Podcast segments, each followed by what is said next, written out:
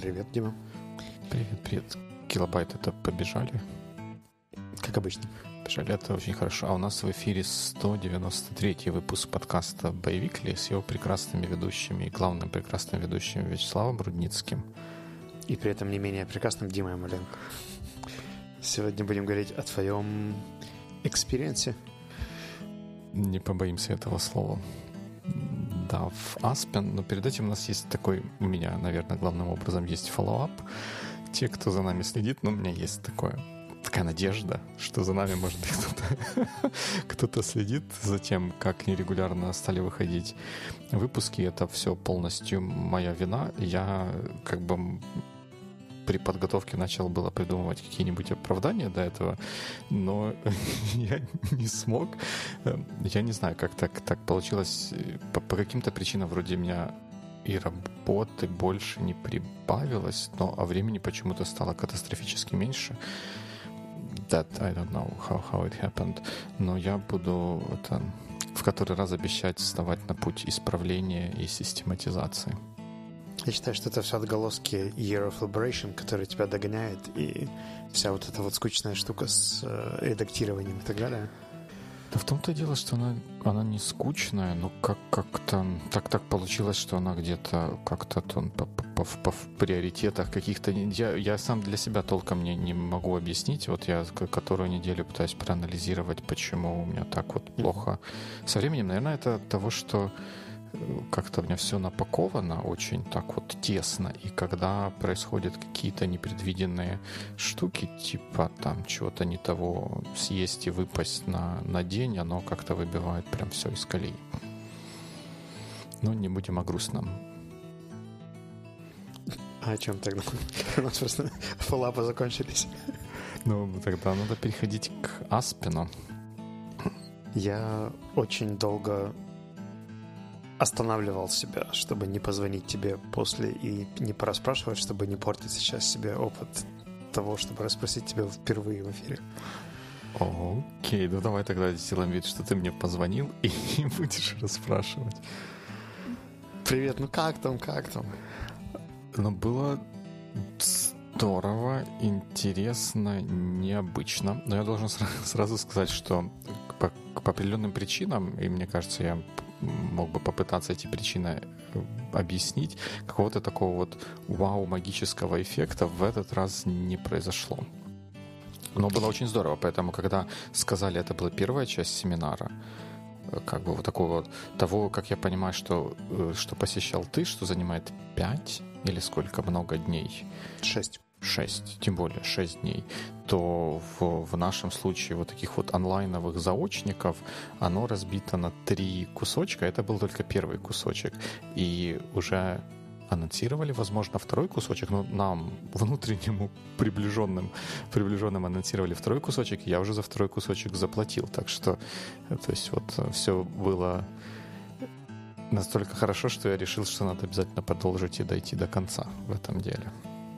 Ну, я думаю, что это вообще трансформация для всего сообщества, потому что вы один из первых онлайн-семинаров, которые проводятся. Uh-huh. Весной должен был быть, э, должно было быть два семинара, но их отменили. Они как раз попали в марте на старт карантина.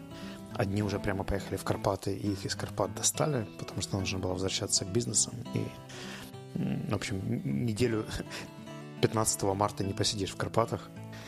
Ну, а, да, это самый разгар это был просто сок, да. А вы, по сути, вот первый такой подготовленный серьезный онлайн-семинар, и там про вас уже ходят немного сплетни, но мне сначала интересно, как э, мне как теперь... прошла подготовка, например. А мне теперь интересно про сплетни.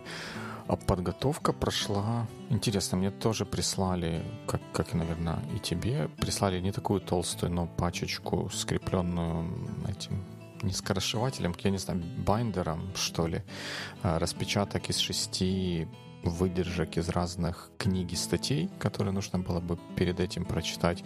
Я их э, прочел перед этим, как ты, и все завещали, там чего-то подчеркал, э, написал заметки на, на полях. Но это было интересно. Я по посмотрел ваши тексты. Э, первые два вообще, ну, как бы Аристотеля мы тоже читали. А вот эта штука про обмен угу. ракушками, э, это, это была какая-то такая mind-blowing история. Но мне кажется, что практически все первые тексты, они какие-то отсылаются к очень базовым, фундаментальным историям, а ближе к последним уже становятся приближенными к современности. Ну, наверное, такой, мне кажется, возможно, задумка такая была, что какие-то более старые, старые классические, не знаю, как авторы, древние авторы и их э, идеи произведения, и потом какая-то прогрессия к современности, наверное, такая была задумка. Ну, в общем, текст ты прочитать успел, в отличие от меня, потому что, если помнишь, я получил за три дня свою читанку, поэтому mm-hmm. я ее читал в попахах. Ну да, да, при, при том, что я, я ее получил не за три дня и начал как-то прорабатывать заранее, то я бы даже тут сказал, что мне времени особо не хватило, потому что э, нужно было во многих местах хотелось пойти и там докопать, дочитать там про, про Аристотеля, который, как бы сейчас сказали, топил немножко за рабовладельческий строй. Ну, как бы было интересно потом узнать, что такие Афины и Древняя Греция в конце концов пали, в том числе или главным образом из-за противоречий между разными классами людей, которые их населяли. И вот, может быть, там Аристотель бы, может быть, бы пересмотрел пересмотрел свои начальные концепции, если бы получил эту информацию. Ну, в общем, было интересно. Ты знаешь, э, у нас в нашей группе тоже была прикольная, прикольная история с Аристотелем. Его упоминали несколько раз во время оригинального текста и немножко позже. Я для себя запомнил э, момент, когда вначале все как-то были ну, скажем, возмущены, да, потому что история про рабство, она в современном контексте звучит вычурно, а учитывая, что он описывает это как природное явление, да, что mm-hmm. это там ну, суть природы человека, да, вот это. то, естественно, у многих возникает сопротивление. Mm-hmm. А, а потом мы посмотрели на два момента. Первый, когда мы дошли уже до каких-то финальных текстов, говорили про бизнес, там у многих появилась история, типа, ну, не, все же, не всем же быть предпринимателями. И я такой, wait a second, вы сейчас говорите, что кому-то природно, кому-то неприродно принимать управленческие решения? Слушай, а вот это, вот это очень любопытно, потому что там в, в, в обсуждении Аристотеля как-то, ну, Аристотель рабов или ставил почти в один ряд с женщинами, или наоборот, женщин почти в один ряд эм, с рабами, и много возмущения было по этому поводу, что как, как же, как же так, э, так, так нельзя. И потом, позже, было вот ровно то же, о чем ты говоришь. Может быть, не, не конкретно применительно к предпринимательству, но вот это вот, что есть люди, которые там могут, и они должны решить для других, которые не очень могут, или там что-то они должны для них организовать. Далеко вы ушли от Аристотеля, друзья. Это правда. Но мне еще понравился контекст, который нам э, во время какого-то ланча добавил модератор. Э, я думаю, что один из недостатков онлайн-семинара то, что нет возможности пойти пообедать с ребятами, там, поболтать, пошататься по круге и да. так далее. Нам рассказали еще прикольную историю, что на самом деле Аристотель это был э, прогрессором в своей истории, что он, например, первым ввел такую историю, как э, описание возможности социального лифта, для что раб не обязательно раб, что он может mm-hmm. в какой-то момент стать свободным, то есть а женщина там к ней нужно вот так относиться, а не просто как хм. к какому-то. То есть для, для его времени это были очень новаторские идеи. И его за это тоже там где-то не все любили, но он заложил семена э, идеи социального лифта, в том числе прав рабов. Ну вот э, один, один из уроков, который я для себя из всего этого вынес, прочитав эти произведения, ну, про, скажем, про Аристотеля и его произведения, я как-то знал про какие-то другие, совсем не знал, про какие-то знал меньше. Вот что одно из первого, еще до того, как начался семинар, что я для себя вынес, что вот там, где нам давали читать отрывки книг, это, ну не то, что не, нечестно, это я снова не знаю, как сказать по-русски, но это что такое чтение, оно doesn't do justice justice to the author and, uh, and, and, and that book, потому что оно все-таки оно вырывается из контекста, и нужно читать хотя бы всю эту книгу как целостное Дали бы вам шесть книг, я думаю, что... Мы взвыли, конечно, безусловно, безусловно, но я как-то вот для, для себя вот сделал пометочку, что вот у нас в книжном клубе у нас были споры про то, что там книги versus статьи, так вот ну, статья в, качестве такого короткого чтения против выдержки из книжек, из книги выглядит в более выгодном свете, потому что она все-таки как бы дает она целостную, целостную мысль передает, или хотя бы должна передавать. Ну, такая надежда есть. А вырезка из книжки, из книги наверняка будет э, чем-то, что, что теряет контекст, который вокруг этого есть. Я после своего основного семинара еще семь книг читал по те, которые упоминались, либо вырезки мы читали и так далее. А, что у тебя еще по текстам? Что-то запомнилось, зацепилось? А, ну, меня почти все, поскольку эти все тексты были такие философского толка, они все меня цепляли тем, ну, тут тоже нужно, я, я делаю скидку на то, что, возможно, оно вырвано где-то из контекста, и что-то где-то я упустил просто потому, что этого не было в этом тексте, но эм, э, глубина э, аргументации в этих текстах меня поражала в, со знаком минус, как это сказать, вот в противоположную сторону. Там и и у Аристотеля, и у Фридриха Энгельса с Марксом, и, и у Айн Дрэнд, который, текст, который мы там читали. Все просто... Вот утверждение, откуда оно взялось, почему, как, зачем, и потом строится там целая, целая теория. И вот это меня прям так по-хорошему, наверное, злило, что как, как, как, так, как, как так можно было? А, а потом же еще и революции какие-то, вот там про Карла Маркса, если вспомните, Фридриха, его товарища Энгельса, они же революции поднимали. Люди после этого умирали, а, а просто из-за того, что кто-то сказал вот так. А почему так? А, а, а от чего так? А на что еще это влияет? Так местами тяжко было. Да, особенно когда у тебя есть больше контекста, чем у авторов, и ты уже примерно представляешь, как это все, куда это все привело и как это работает, то да. А, ну и плюс, я думаю, что многие из этих книг писались э, в другую эпоху, когда это был такой больше книги разговорного жанра, да, где люди там свои какие-то мысли, медитации записывали, а потом это вдруг издавалось как книга.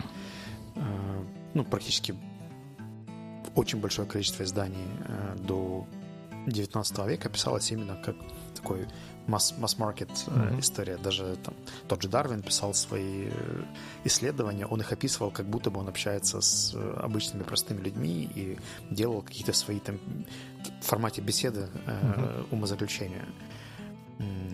Очень мало можно найти таких, знаешь, хороших обоснованных. Хотя вот, например, первая статья, которая у вас была про тот же обмен, мне кажется, там было довольно много таких э, осторожных обоснований, учитывая, что она была написана в 1800 каком-то году, то ну, у меня к ней тоже были, были вопросы, потому что там рассказывается про вот этот самый институт Кула и про то, что есть какие-то специальные правила обмена вот этими товарами, которые не имеют ценности фактически, а их ценность только в том, что они как-то обновляют социальные связи между людьми, которые живут на этих островах. Mm-hmm. Там, по крайней мере, в этом отрезке. Книжка там я пошел, потом думаю, надо, на книгу потом все это прочитать.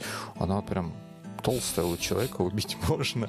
Не знаю, может, эм, решусь ли я на такой подвиг. Наверное, стоит попробовать. Но автор там все время упирает на то, что это очень важный и называет эту вот всю традицию институтом, то есть что-то что-то такое вот могучее это должно быть, но при этом почему оно могучее, а что будет, если кто-то не будет ракушками меняться, вот этого там ничего нет. Может быть, это и есть в остальной части э, книги, но тут не очень, опять же, хватало.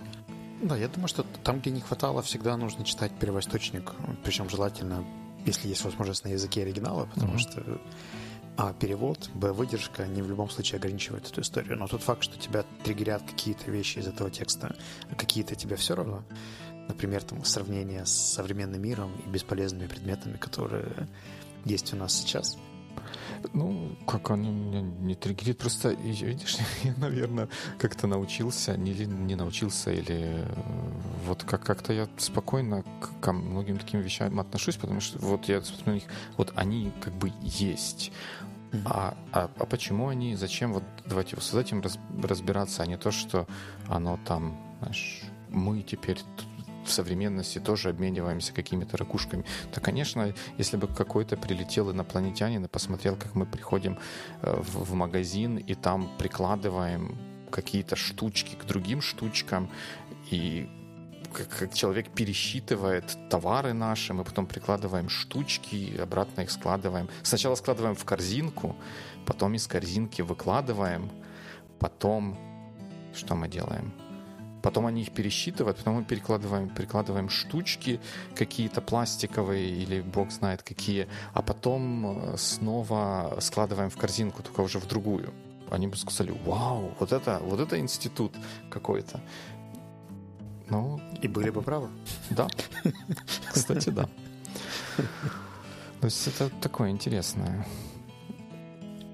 Класс. Ну, я еще твою читанку только на втором тексте сейчас остановился.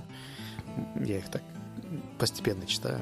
Но не, не приш... просто мне даются в рутине. Пришлось все читать, успеть. А, расскажи про формат. Как тебе сам формат диалога? Не диалога, а дискуссии. Формат, как, как говорится, и, и да, и нет. Я пройдя через вот эту онлайн-сессию, я охотно верю и охотно вижу, как насколько более трансформационным оно было бы, если бы это было в онлайне, потому что фактически общение наше сводилось к тому, что мы в отведенное время обсуждали текст. Я не знаю, это секрет или не секрет, что каждому выступающему дается по две минуты. И в итоге в формате э, том временном, который у нас был, максимум, ну, максимум это будет преувеличение, но в среднем каждый по две минуты выступал, и, может быть, кто-то еще успевал еще там по минуте полторы вкинуть, и то, mm-hmm. и то далеко не все. И в, какого-то вот вне кулуарного общения его фактически не было как как, как такового. Оно, ну, то ли не, ну, оно не предусмотрено форматом фактически было. И вот этого очень не хватало. Я, я тебя понимаю. Я думал, что это, наверное, будет одно из самых больших упущений, потому что в онлайн-семинаре э, явно нельзя реализовать неформальную коммуникацию между mm-hmm. участниками, которая очень сплочает, если в реальном семинаре там еще театральная постановка делается по вечерам, то есть нужно всей вот этой группой, перезнакомившись, распределить роли, сделать проект за угу. эти 6 дней. А, то есть это часть... Вплоть до костюмов. Это, это часть самого experience а или это самодеятельность? Все группы, все группы, которые были в, на, семинар, mm на лидерских семинарах, ставили а, разные, по-моему, последние года четыре ставят Антигону Софокла. То есть им прямо дают распечатанный сценарий и говорят, все, друзья, good luck. И спустя 6 дней мы перед концом придем, посмотрим, что у вас получилось. Угу.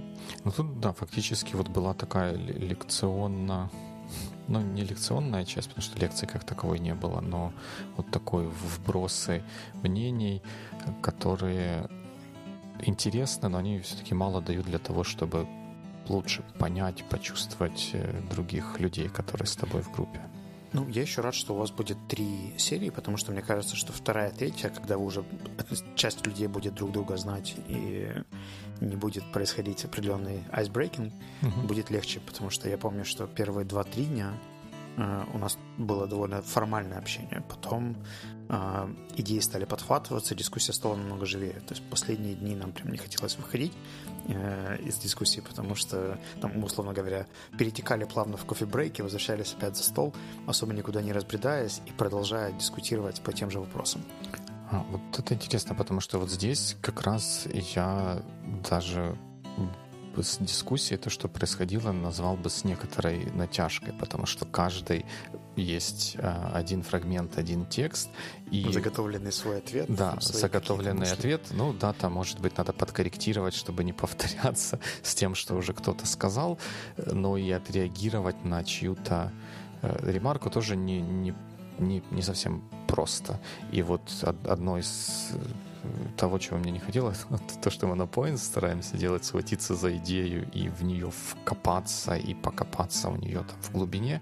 Вот тут, мне кажется, у нас не получилось, по крайней мере, в этот раз. Ну, вообще этот формат, он, по идее, к этому располагает, но за счет большого напряжения участников на старте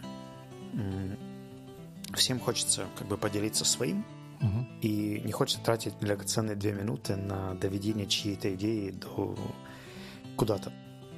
И мы когда делали уже несколько своих э, микроэвентов э, своей группой, э, там дискуссия заходила намного глубже. Часто люди даже переставали говорить про текст совсем и уходили в э, две-три истории, которые там, на которые нас статья натолкнула.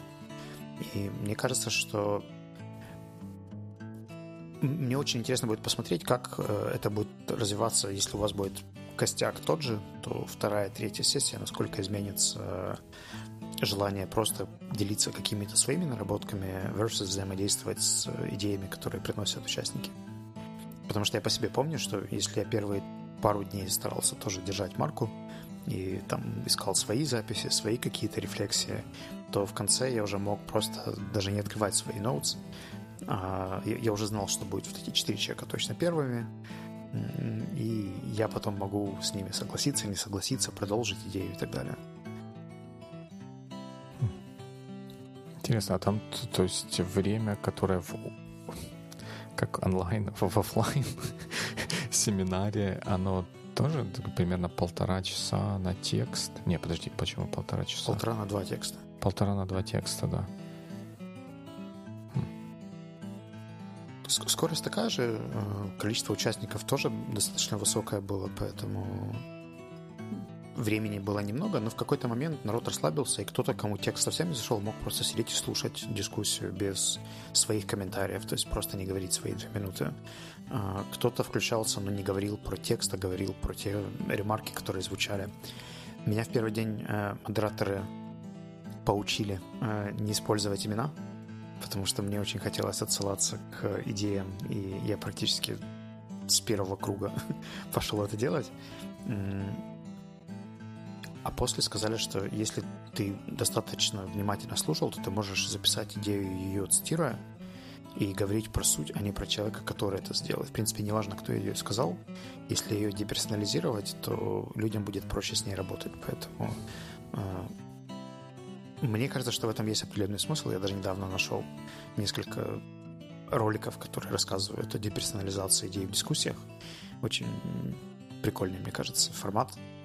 А, и я очень на этом настаивал даже на наших маленьких неформальных встречах, поэтому такой... Интересно. Как тебе кажется, была групповая динамика? Два, два с половиной дня, да, была вся история? Да, два с половиной... Ну, ну как два с половиной дня? Полтора плюс полтора плюс еще часа три. Так, наверное, Полтора дня или полтора? Не, полтора, ну, один... Подожди, шесть текстов-то на сколько было? Восемь, да? Значит, полтора, ну, то есть три часа плюс три часа плюс еще четыре часа. Вот так примерно было. Ну, просто когда ты говоришь... Part-time, да? Ну да, просто когда ты говоришь один день, это не совсем правильно, да, потому что это было... Да, да, но я просто помню расписание, что это было с четверга по субботу или как-то так. Да, это с четверга по субботу. В среду было установочное собрание акционеров и пайщиков. А Тебе уже... установили Linux или... Мне установили правила, что можно делать, что нельзя. Класс. А, скажи просто, ты говорил, что будет еще вторая, третья часть. Они являются частью одного семинара или это да, просто... Да, да. Нас еще, я так понимаю, что у вас там есть какая-то ну, у тех, кто уже прошел полноценные вот эти Аспен семинары, там есть у вас какое-то внутреннее, вот вообще масонская ложа. Вот нас в эту масонскую ложу еще не пускают. И пустят только после третьего, ну вот такого онлайнового семинара. Ну, там все очень френдли, я думаю, тебе понравится. Из всех сообществ, которые я видел в Украине, нас понравятся одни из самых таких конструктивно теплых. Ну вот придется теперь еще обе части. Записаться на третий просто, чтобы проверить, да? Да, обе части нужно будет пройти, чтобы таки убедиться, что там все тепло и дружелюбно. Ну и давай вопрос, которым ты меня мучил э, после моего семинара. Что для тебя качественно изменилось или что ты для себя такого надумал, придумал, понял за время этой дискуссии? Ну, я в очередной раз придумал, что надо больше читать. Э, ну, и больше читать именно книг. Я вот в последнее время все больше по статьям как-то вот, ну, так получалось. Хотя и статьям тоже, типа, более глубоким. Но, да, хочется больше читать книг. Книг какого плана? А, любого плана. Азбука, Мурзилка. Мурзилка — это журнал. Ну, ну вот такого плана, как, как, как те, которые, которые мы разбирали. Как вот когда как схватиться за какой-нибудь интересный ну, вопрос или какое-то вот что-то, что интересно было бы узнать или разобрать глубже и включить Билла Гейтса, и вместо того, чтобы там в интернете, в Википедии что-то гуглить, э, найти книги, стоящие из этой области, и прочитать книги. Книгу, книги а не там чего-нибудь прочитать заголовки, этот, э, содержание википедийной статьи, сказать, а, все понятно, все, нормально, движемся дальше. Наверное, вот, вот как-то так. А по содержанию, э, я так понимаю, что там все заканчивалось обсуждением капитализма и его будущего, прошлого и возможного кризиса? Ну так э, это же обычная история. Кризис будет в следующем году.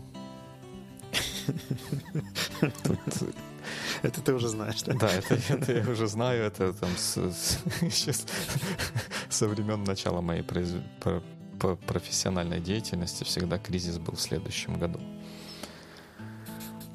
Поэтому тут как бы nothing, nothing new. То есть ты не открыл для себя какую-нибудь новую экономическую модель или парадигму мышления, способ борьбы с консюмеризмом? Э, не, ну, нет. Но я заново для себя открыл то, что э, вот после вот этого формата мне еще больше стали не нравиться там обычные конференции, в которых я как бы и не участвую в последнее время. Вот недаром мы в Points какой-то обсуждательный формат, строим и здесь какой-то обсуждательный э, формат. Вот, вот это то что, то, что мне нравится. Вот я хочу в таком участвовать, приходить, э, что-то просто слушать или даже просто в одностороннем порядке рассказывать на какую-то большую группу людей. Not, not, not so much. А вторая история — это то, что... Третья, это уже получается третий takeaway — это то, все-таки насколько для меня важно, и как мне кажется, это и в целом важно изучать и примерять решения для каких-то проблем э, всесторонне, не брать только одну какую-то вот часть там э, капитализм хороший, коллективизм плохой что капитализм — это просто определение, условно говоря, оценочное суждение какое-то, это навешивание лейбы. А почему он хороший? Что в нем хорошего? Какие конкретно черты, действия, механизмы хороши? Чем они хороши? Как их использовать? Вот, э, вот этого мне во многих текстах или в тех кусочках текста, которые были, не хватало. В некоторых это, это было, и там вот у Джона Миля, Джон он, Миль, Миль, э, Джон ли он, я уже не помню, мне кажется, Джон. Вот этот текст мне на, на наиболее ну не то что позитивно, он как бы э, наиболее в моем ключе оказался, потому что там автор э, честно и, как мне кажется, справедливо и правильно говорит, что все не черно-белое, что вот есть баланс, и есть и то, и другое. И как они между собой соотносятся, вот в этом и лежит корень, ну, не зла, а корень того, что, что происходит, что у людей есть устремления. Эти устремления, они могут потом пойти либо в хорошее русло, либо не в хорошее русло. Но эти устремления есть, и с этим надо, надо жить. Ну, вот э, такое. Такой еще был takeaway. Это, это, это у вас еще не было текста про манифест коммунистической партии. Вот там все очень однозначно было. Ну вот у Фридриха Энгельса, которого мы там читали, это, конечно, не коммуни... Э, манифест коммунистической партии, но у него тоже там так однозначненько все. Мне кажется, что у этих текстов есть своя функция. То есть она показывает определенную провокацию, и как мы, собственно, можем с этой провокацией дальше поступить, когда нам показывают одну сторону, например, угу. Аристотеля с его пониманием хозяйственности, рабства женщин и добродетелей угу.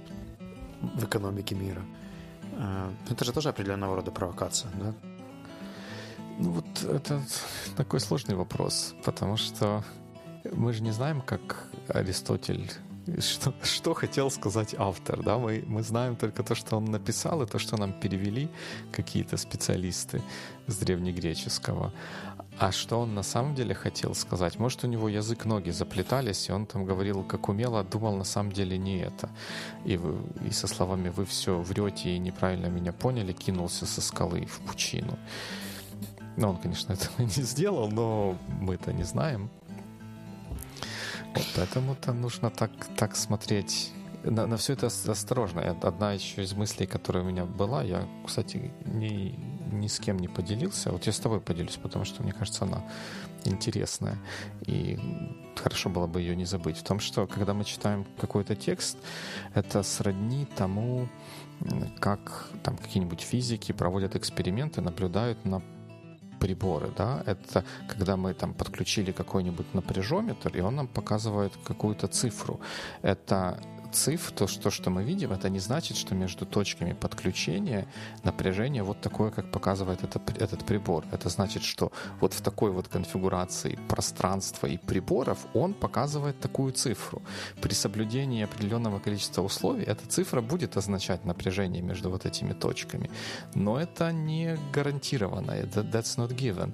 И точно так же и с этими текстами. Когда мы их читаем, мы должны их ну, как-то соизмерять с окружающей действительностью и не принимать за чистую, за чистую монету. И вот здесь э, мне кажется, очень важно, вот то, что мы про Аристотеля обсуждали, понять, а где же он жил, как же он жил, а что тогда вообще было, и как это было, и зачем это было.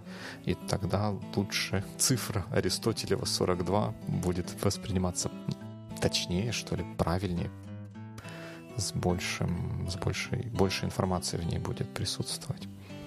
Да, мне кажется, что контекст полезно искать и до того, как ты идешь что-то обсуждать, то есть чтобы уже им владеть во время дискуссии. И в любом случае ты еще уйдешь с каким-то вопросом, а что же Аристотель на самом деле хотел сказать, а не прочитать ли полностью угу. государство, а потом еще и политику э, Платона. Но мне кажется, что помимо того, что нужен контекст, а, еще иногда прикольно посмотреть на цепочки рассуждений и представить, вот если бы у меня не было моих эмпирических знаний про современный мир, если бы у меня было просто был только текст и не было представления, как все работает сейчас, угу. какие сейчас есть инновации, технологии, корзинки и так далее, то как бы я вел э, дискурс с этим автором в тот момент?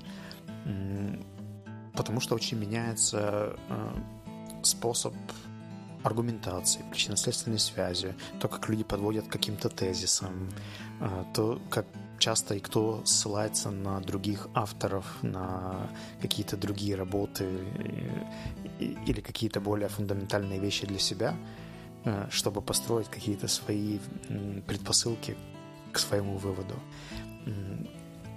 у нас было такое упражнение, нам нужно было не согласиться или согласиться с там, каким-то текстом. И мы вначале сели такие, ну, очевидно, это же не так работает, это же не так работает. Потом такие, wait a second, а если предположить, что мы не знаем, как это на самом деле потом сработает, а вот послушать просто предположение и попробовать не согласиться с сутью предположения, не зная, как это потом сработает или не сработает. Можем ли мы найти в этом здесь слабое звено, не опираясь уже на пре преимущество жизни в будущем, а опускаясь на уровень того, что человек сказал, и что вот в том, что он сказал, может мэчиться, не мэчиться и так далее. Ну, вот это интересно, потому что я где-то где на полях чего-то где-то сделал себе заметку, читая вот эти тексты, что там, где написано очевидно, э, как бы и так понятно, или как-то там, ну вот на самом деле. Отсюда, да, там очевидно следует, Рафаэл, что это ровно тот момент, где автор поленился сознательно или несознательно дать обоснование своим утверждениям. То есть, может быть, это он считает, ну, может быть, он ну, вряд ли можно думать, что там великие умы, тексты которых мы читали, они что-то делали из э, таких специально негативных побуждений, да, чтобы кого-то ввести в заблуждение. Э, как-то, наверное, более-менее логично можно предположить, что они просто в это настолько верили, что им это казалось очевидным, что этого вот того, что это очевидно для них, было достаточным обоснованием для того, чтобы это выдать в качестве суждения и потом на нем чего-то базировать. И я вот для себя такую пометочку сделал, что на такие слова нужно обращать внимание и самому, когда свои тексты читаешь, когда говоришь «очевидно». А почему очевидно? Если это очевидно, значит, одним-двумя предложениями тут же можно объяснить так, что всем будет понятно.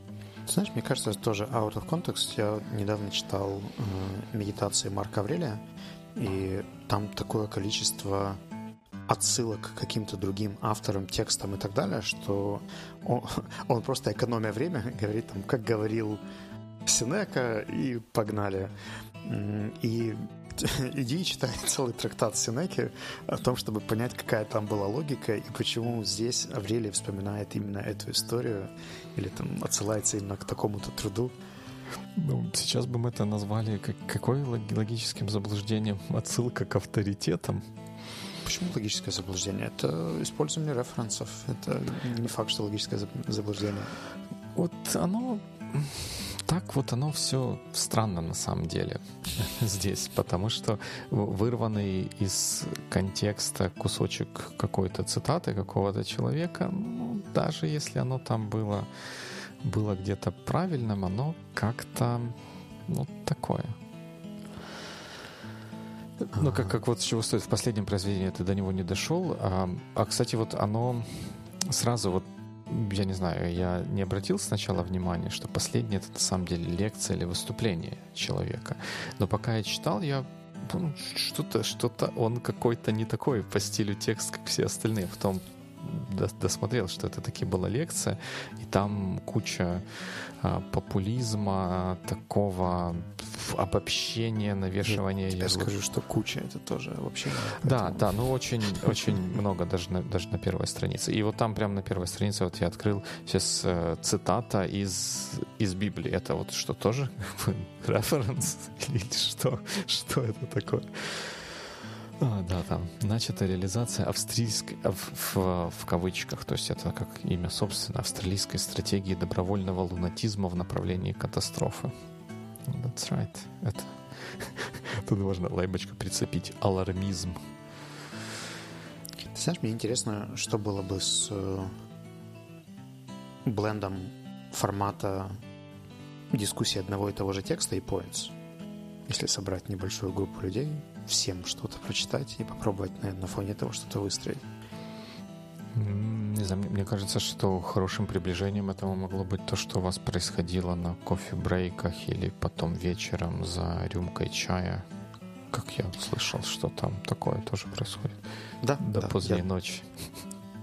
Кстати, если не ошибаюсь, у вас в группе был мой одногруппник один, поэтому у меня есть Ну да, да, там, да, да, там, там были люди, которые уже проходили очные программы, Поэтому им спасибо за то, что они пытались это двигать в каком-то таком направлении традиционных, э, традиционных подходов. Круто. Ну, я рад, что у тебя прошла первая стадия инициации и очень доволен тем, что ты решил двигаться дальше на второй этап, а там и третий. Да, я, я тоже очень рад. Это было очень, очень здорово. Напряженно еще. Понимать, почему выпуски задерживаются, но здорово, тем не менее, да. У меня тогда вообще жизнь стала на две недели, поэтому напряженно не то слово. Ну да, да, я себе представляю, что если бы это было с полным погружением, это было бы намного трансформационнее, что ли, у нас тут так эволюционно все происходит. Ну, там, благо, у выпускников, которые закончат до конца программу, появится еще возможность участвовать в коротких семинарах для сообщества, и бывают еще international семинары. Насколько я знаю, там не очень большой конкурс, потому что, видимо, вокруг, вокруг английского все равно мы очень комплексуем. И есть возможность поехать куда-нибудь в Европу, подебати... не подебатировать, подискутировать, подискутировать. с выпускниками Аспена из других институтов по всему миру. Отстоять, так сказать, честь Альма-матер. Так что, и, и, ну, не то чтобы отстоять честь, но как минимум поделиться опытом. И я думаю, что у тебя еще будет шанс транс трансформироваться. Трансформироваться еще чуть-чуть. Да, не, на самом деле здорово очень было. Я очень рад, что я смог попасть. Класс, класс, класс. Обобщение и оценочное восприятие. Я осознанно еще раз скажу класс и пожелаю тебе good week. All right, good week.